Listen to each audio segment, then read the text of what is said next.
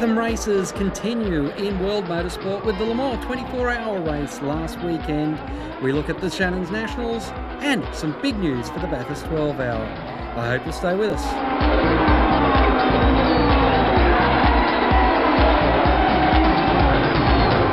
Richard Craill joins us on the line, and Richard, on the back of, of what it was an amazing 24-hour race at Le Mans, the Bathurst 12 Hour has just received some fantastic news this week.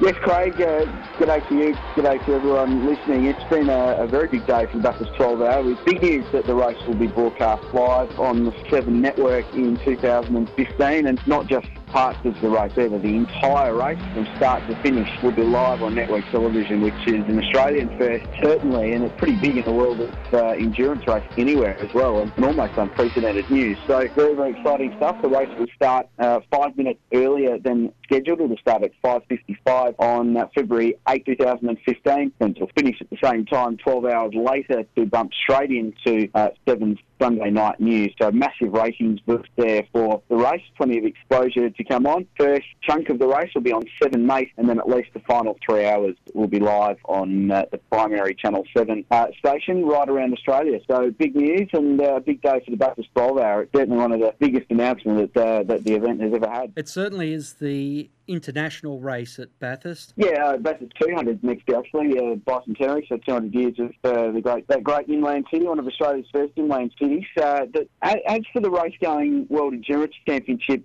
I don't know, I'm not sure. I uh, I can't see it happening anywhere in the near future. I think uh, the event potential is as um, one of the big GT3 races around the world, and I think personally, at least my opinion, is that it'll slowly but surely morph into a field where there's 40 or 50 GT cars only, uh, much like the Spa 24 Hour or any of the Blancpain Endurance Series races. So, as for World Endurance Championship, I don't know. Uh, there's a Saturday, the 12 hour. Maybe they can run there, run a six hour race like they do all their other rounds, and uh, run the 12 hour on Sunday perhaps. But yeah, look, in the meantime, GT is very much focused, and that's the boom category in the world at the moment. Uh, GT3 is just going through strength after strength. There's new brands coming in, some great new cars, and the category to be. And certainly, uh, looking back now, when there was a lot of questions asked about whether going GT3 was the right formula for the 12 hour uh, after the production car days, I think it's certainly been um, validated now. Was uh, a risky decision to make, but long term, it seems to be uh, certainly a great move. It's being supported, and that's the critical thing, not only here by domestic teams staying with the event, but also international teams looking to it. And uh, fascinating, even on uh, Eurosport's coverage of Le Mans, they were talking about, well, what event haven't you been to that you want to go to? And a number of the commentators were all, we want to go to Bathurst for the 12 hour. It's, uh, it's seen as such an iconic circuit, and and now with an iconic world stage race. Yeah, you're right, and, and it's interesting, isn't it, how quickly people have gotten on to the fact that it's there, and I think having the influence of Radio Le Mans in the last couple of years has certainly helped draw that, but also the um, the presence of some of the better teams, HTP Motorsport, Phoenix, uh, who won the race, Joest with the Audis the first year, that sort of helped bring attention to it too, and uh, yeah, I, I think that's um, that, that's where the event's at. You know, this is this is Bathurst gateway to overseas racing. You know, and, and we don't want to take anything away from October. It's, it's an amazing race. The Bathurst 1000 is always going to be the Bathurst 1000, but this is an opportunity to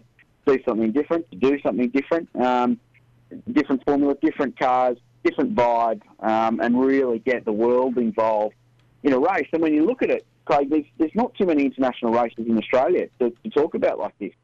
So, no, you know, can't really count there's really, really four. The Australian Grand Prix. Um, World Rally know, Championship. No IndyCar race anymore. WRC, but, but you know, it's not like an Australian team can rock up and race Ferrari and McLaren at Albert Park. So where else can they do it? But the Bathurst 12 hours to play. So I think that's part of its appeal.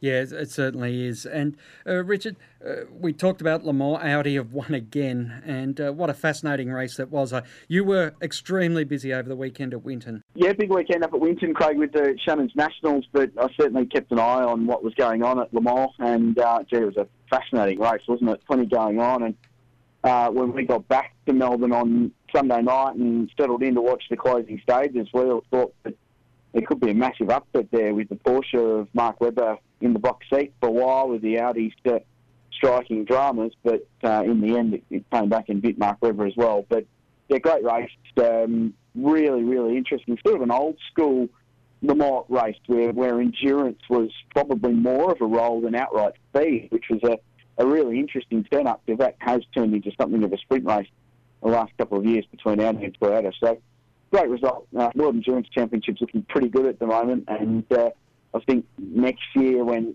Porsche's got another year of development on their car is going to be even better. So yeah, exciting stuff. Uh, certainly a, a very interesting race and the Audi. They're just they're just magic, aren't they? What an amazing team and an amazing effort they put together year after year. Mm. Well, we spoke about Winton there, Richard, and uh, what a great way for the uh, Australian Formula Ford round to uh, continue on at Winton, where we saw the youngster in Jordan Lloyd. Yeah, his first ever national Formula Ford win, 21 cars on track at the weekend for a category that was playing dead by some at the end of last year. It's not a bad result, is it? Uh, yeah, look, really good weekend. Very clean racing. Uh, not many dramas at all, which is strange for Formula Ford. They tend to crash and bash a little bit, but uh, the youngster from Toowoomba, actually they produced some local mill talent from there, uh, got his first win. Uh, qualified on pole, got back to third in race one, but started from third for race two and, and got to the lead by turn one. Awesome start, and that was where his weekend was set up. He won race two and won race three. Uh, the former karter James Golding uh, in second, and Tom Randall on the podium in third. So very good weekend in Formula Ford. It's a good little championship this year. There's some really competitive guys and uh, big fields back in Formula Ford racing, which is great to see. But drove very well. He's a, he's a very well-spoken, quietly spoken young man doesn't carry around much of an ego, but he's got plenty of talent, and uh, he's a real championship contender this year. Mm. Now, Ryan Simpson, he had dominated the weekend in oh. that uh, former Triple Eight car. Yeah, six wins in a row now in the Kumho V8 series for Simpson. He's just in staggeringly good touch at the moment, and I feel was a little bit down on what we're used to seeing in recent years for V8, but it'll it'll pop back up, and there's some good guys in it, but Ryan's just that a little bit better at the moment, and that package working well. Sonic Motor Racing preparing the car. It's obviously a very good car, an ex-Craig Lowndes car that he debuted at the Clipsal 500 in 2008. So it's got great pedigree. Um, yeah, man, he's uh, he's driving well and almost unstoppable at the moment. I, he'll be beaten before the end of the year, but he's going to break some records on the way. Mm. And Fraser Ross in the Porsche GT Cup Challenge presented by Pirelli good run there for Fraser, who uh, finds himself on home turf, stepping on this top step of the podium. Yeah, really good performance by Fraser Ross. He's having a fantastic season under a lot of pressure at the pointy end from some very good drivers like John Goodacre, John McCorkindale, Peter Fitzgerald, one of the greats of the sport. But Fraser started off Saturday evening running into the twilight. It was really, really cool uh, to see that at Winton with a 30 lap uh, Enduro, the second uh, endurance race for the series of the year. So a series within a series, the Jim Richards Endurance Trophy that the GT3 Cup Challenge runs, which is a really good little thing. Uh, he won that and then he converted that into two wins on Sunday in the two 10 lap sprint races. Race three was one of the great races of this year that I've had the pleasure of calling And keep an eye out on Speed Week on SBS in coming weeks because just a ripper motor race with Goodacre in front and he held Ross out for 95% of the race.